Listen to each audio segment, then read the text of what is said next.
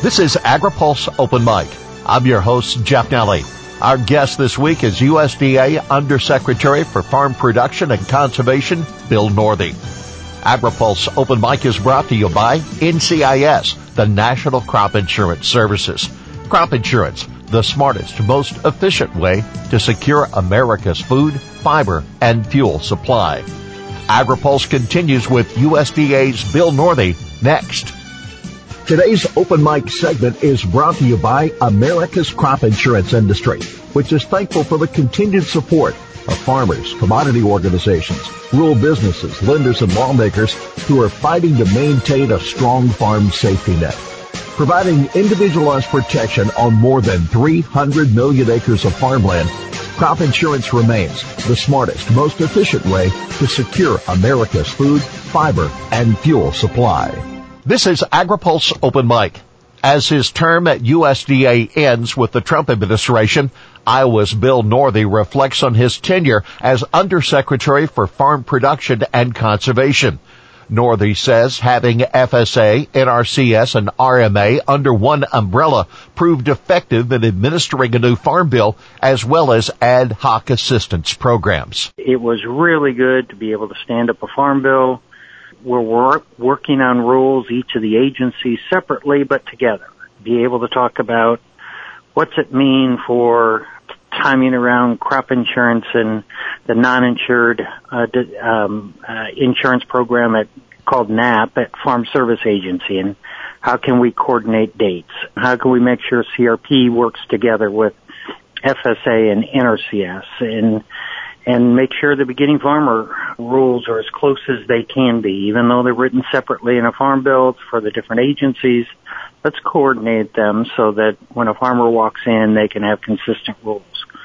Really good, really great to be able to get the leadership of those organizations together really multiple times a week, be able to work on the administrative functions together, and I think it just really proved out to be um, a, a great strategy, and uh, I think certainly it makes sense for an FPAC to be around for a long time, farm production and conservation. With regard to the 2018 Farm Bill, how far along are we now uh, in implementing that program? And and as we look at the transition from one administration to another, how much is left to do? Uh, very little is left. Almost all of it's through, but there are a few pieces here. It just it takes a little while uh, because there's a lot of regulations that need to come out. So there's a lot of folks that have to manage the the timing of that. We still have an RCPP final rule that needs to come out. Although we're operating under the interim final, and and the final will be very very very close to what we have right now.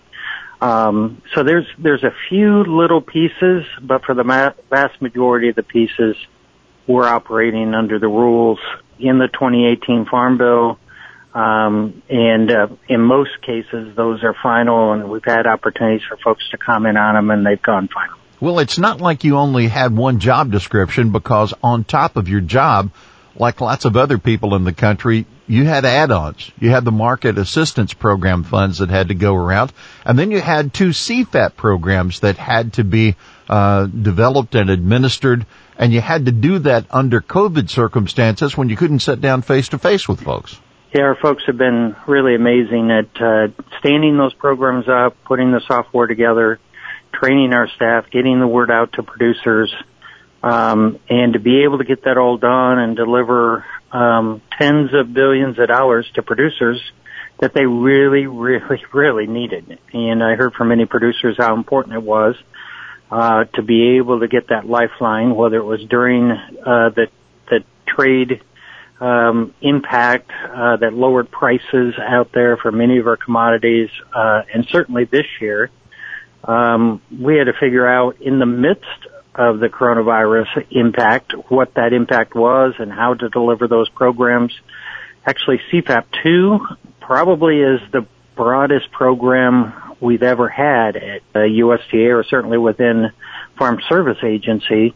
Nearly every agriculture producer out there from farmers market folks and folks with small specialty livestock to all the commodities and and larger livestock operations, nearly everybody qualified to be able to see, receive some support for the impact that COVID had on their operations. How do farm bill dollars compare to the extra, the CFAP 1 and 2? Well, total dollars, um, we had about 20, uh, 20 to 25 billion dollars in in MFP and about the same amount in uh, coronavirus food assistance program.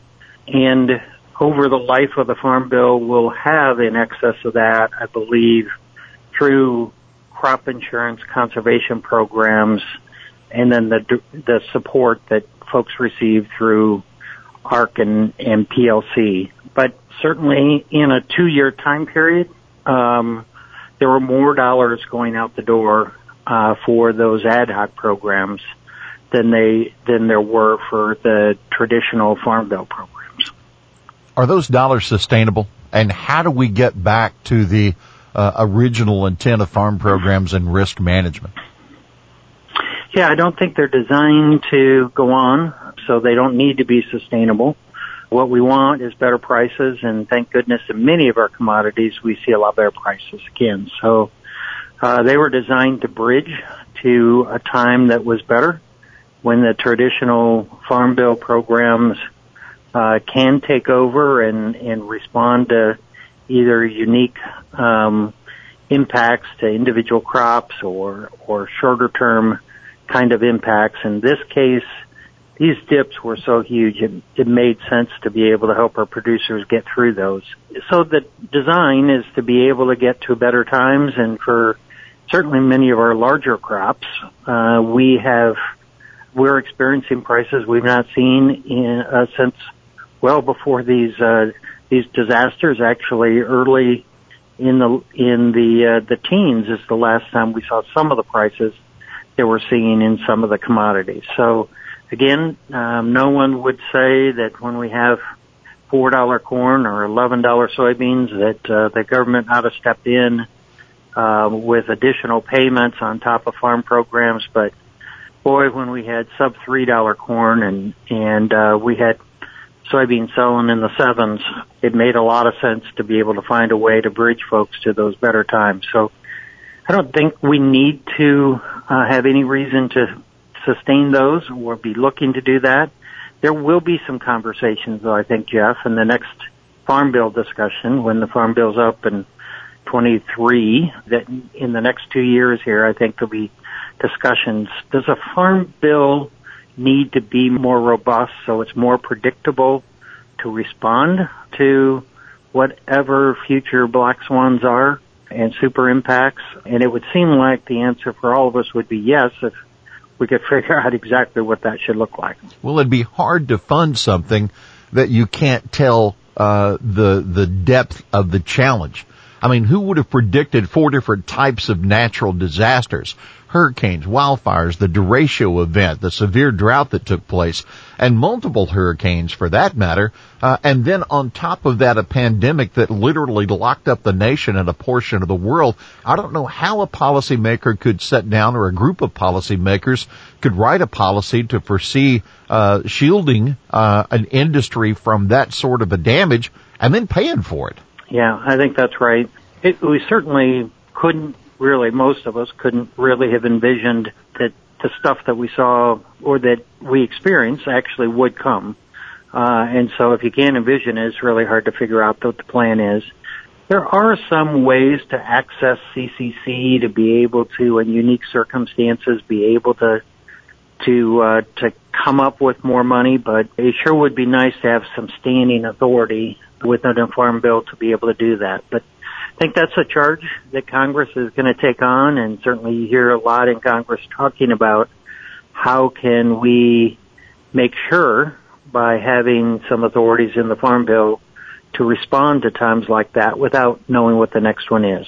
I think it is a real challenge, shouldn't be underestimated, but folks should figure out if there's a way to take that on as well. I'm not asking you to lobby, I'm asking you from an educational standpoint because you've been in the hot seat with this. Uh, it seems like we've tested the envelope with the CCC. Uh, and there have been some that have called that suggested we needed a greater authority for CCC, more funds available. What are your thoughts on that? So I think it does make sense that thirty billion dollar cap. It's it's kind of like a checking account with a with a borrowing authority on it. That thirty billion dollar cap was set back uh, many decades ago. Um, the money that uh, we need now to be able to respond to agriculture the size that it is uh, can get to the place uh, where you're stretching up against that cap. So I think it makes sense to do that. Um, at the same token, Congress gave us some authorities by doing some anomalies, meaning they could refill the banking account a little earlier um, and be able to make sure that we had enough money to to get through. But I think it would make sense to raise that cap. Uh, certainly, USDA advocated for that.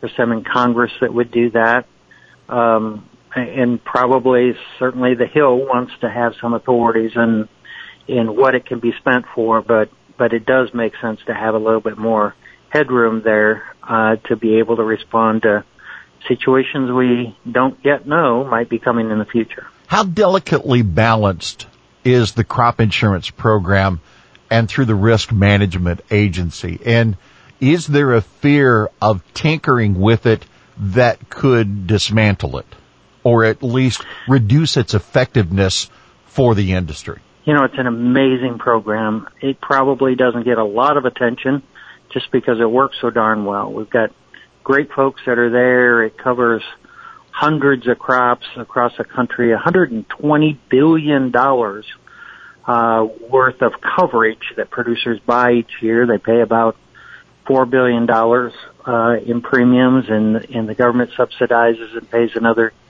five and a half or so billion on top of that for the premium. And then on average, um, out of that nine to ten billion dollars a year premium paid, we pay on average about nine to ten billion dollars worth of indemnity out every year. Some years that's could be twenty billion, some years it's five billion, but on average it really is appropriately balanced.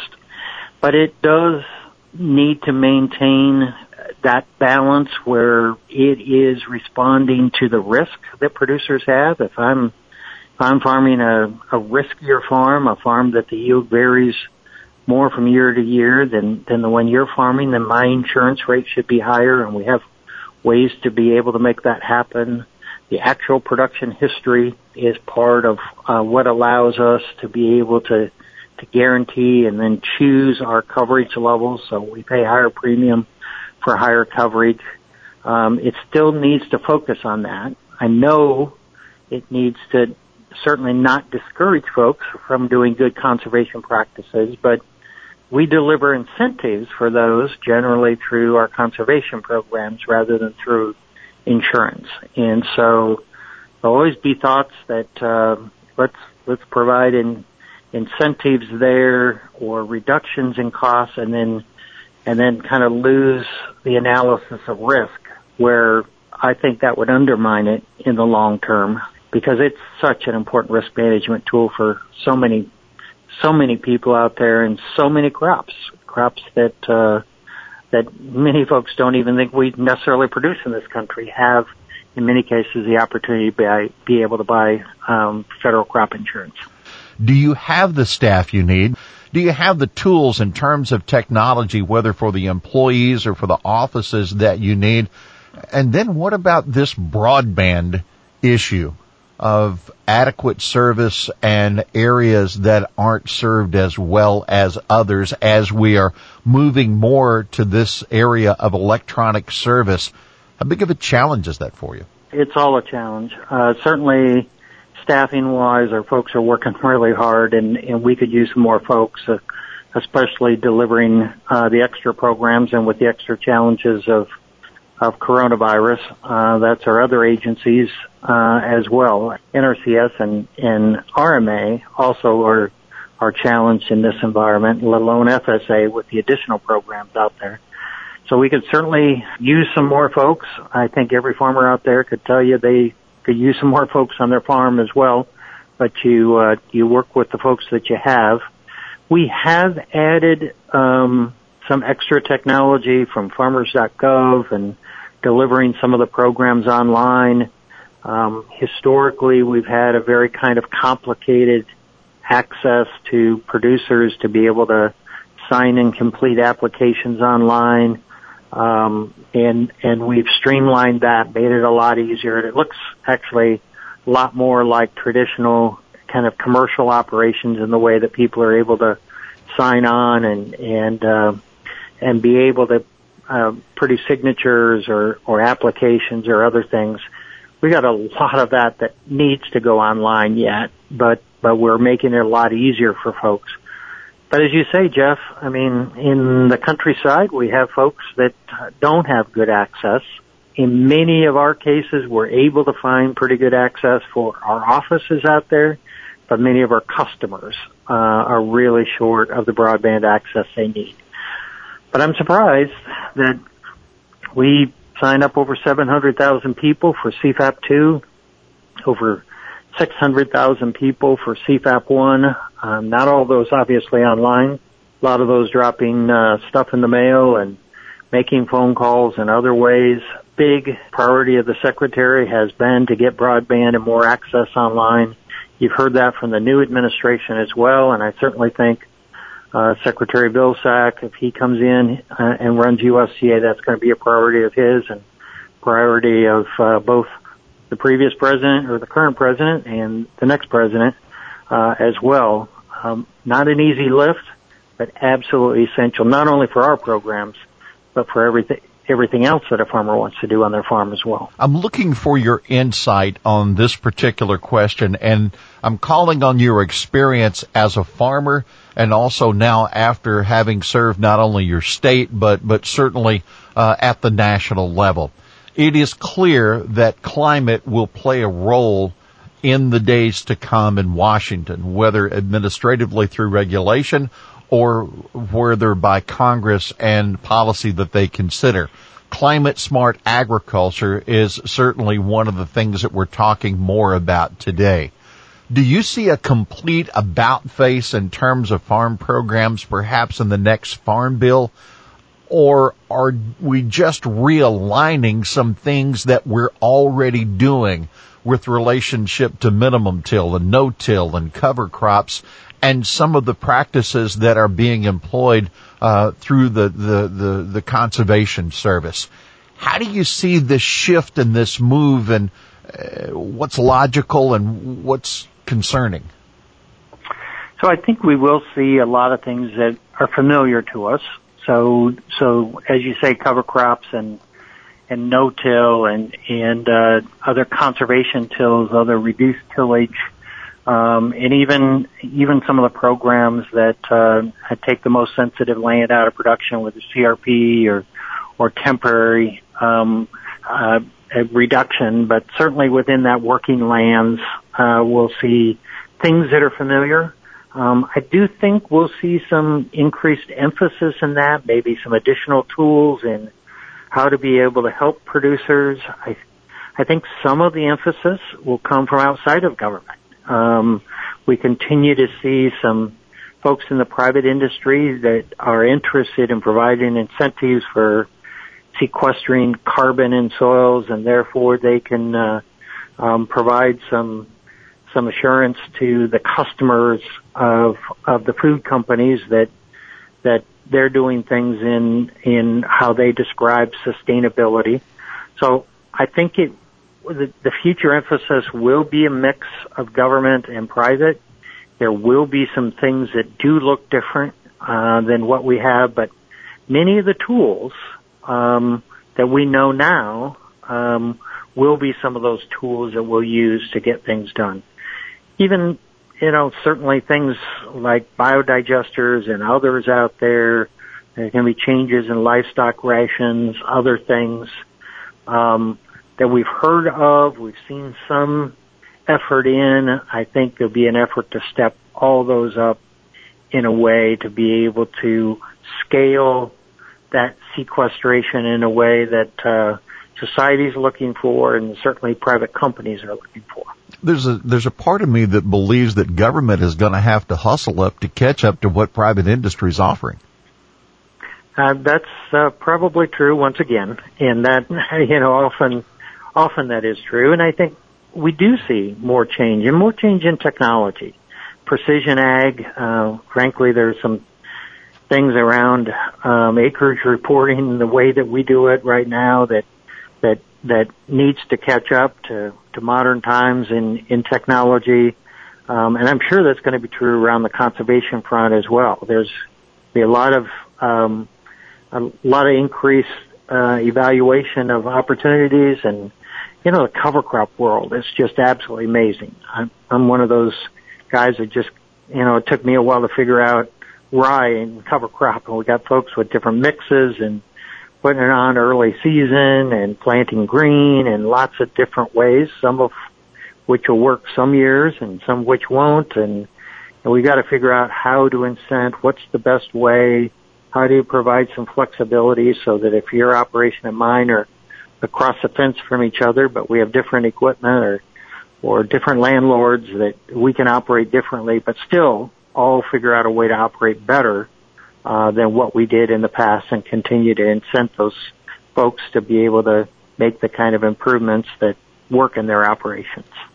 Bill Northey, we want to thank you for your service to the country as a farmer, your service to Iowa farmers, and then to the nation uh, through this particular title and time at the Department of Agriculture. But most of all, thanks for being us uh, with us on this edition of Open Mic. Bill, it's Open Mic, and you've got the last word today.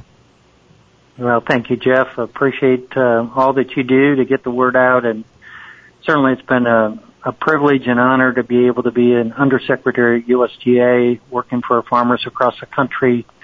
Um, I, I probably the best part of it has been being able to be in touch with producers either through their organizations or directly and I guess probably one set of advice for all that that are in these chairs in the future that I heard from others too is listen. You know, just like a farmer goes out and scouts a field to figure out what they need to do uh, tomorrow to manage their weeds or or other things that are competing for those crops. We in government need to listen to producers and understand the differences and how our program's working. Um, and I really thank all the folks that helped us deliver better programs because they told us what was working when it was and what wasn't working and needed to be fixed. So uh, certainly been a pleasure being here. Um, and I've very, very much enjoyed the opportunity to be able to serve some folks out in the country. Our thanks to USDA Undersecretary Bill Northey, our guest this week on Open Mic. AgriPulse Open Mic is brought to you by NCIS, the National Crop Insurance Services. Crop insurance, the smartest, most efficient way to secure America's food, fiber, and fuel supply. For AgriPulse, I'm Jeff Nalley.